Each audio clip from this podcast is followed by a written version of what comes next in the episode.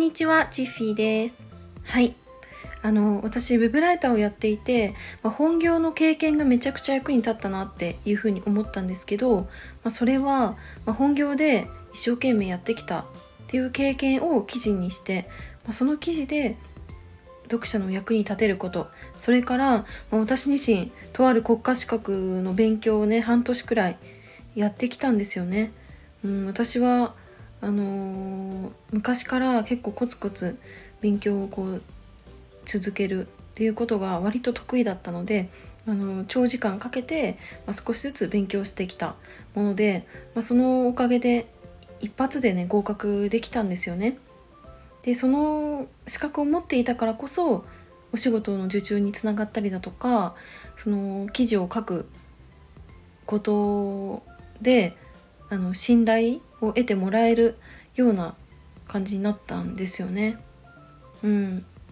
それで私が思ったのが今やってるお仕事とか過去の経験がこう活かせるお仕事っていいなって思ったんですよ。うんまあ、世の中にはお仕事ってたくさんあるんだけど全くその過去の経験今までの得た知識っていうのが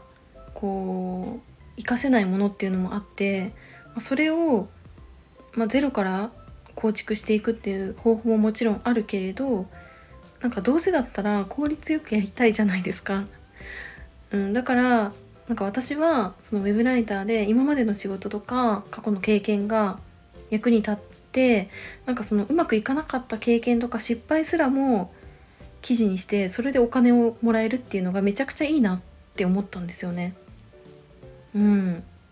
まあ、例えば私は前に転職活動をしたことがあるんですね。でうんと転職活動してえっと、慣れないね書類を作ったりとかあと、まあ、面接を受けたりとかして、まあ、時間をねかけてきたんですよね。でその結果あの、いくつだろうな6社7社ぐらいかなあの採用の選考にね進んだんですけど、そのうちの2社から内定をいただきました。はい、で割となんか大手の企業だったんですけど、それなりの、年収で、今の年収から1.55倍アップみたいな こともあったんですけどあめっちゃいいじゃんって思ったけどでも蓋を開けてみるとなんか残業代がめちゃくちゃあったもう60時間80時間っていうのが当たり前でで私の考え的に、まあ、残業はやっぱりなしなんですよ 基本的には。で残業しなくてで定時で終わってその終わった時間をダラダラ過ごすんじゃなくてまた違うこと違うお仕事したりとか違う勉強したりとかそういうことに時間使いたいなって思ったので、まあ、その2社ともお断りしたんですけどなんかその時に転職活動自体が無駄になったなって思わなかったんですよね。うん、というのも同時進行で私はもうすでにウェブライターをやっていたのであ転職活動したんだったら転職系の記事これ書けるじゃんって思ったんですよ。うん、でさらにその業界に特化した転職の記事っていう風になるとやっぱり経験者とか実際にね本当は転職した人の方がいいんだろうけど、まあ、私は実際に企業と、うん、企業の採用担当者とお話ししたりだとかうんその各ね部門のトップの方とお話ししたりとかして感じたこととかその企業の雰囲気とかを、うん、自分自身が味わえることができたのでそれはやっぱり転職活動したからこそだなっていうふうに思いました。うん、なんかその経験を記事にした時にやっぱりその転職活動したからこその苦労とか思いっていうのが伝わってくるっていうふうに言われたし私が転職系の記事をね書きたいって言った時も、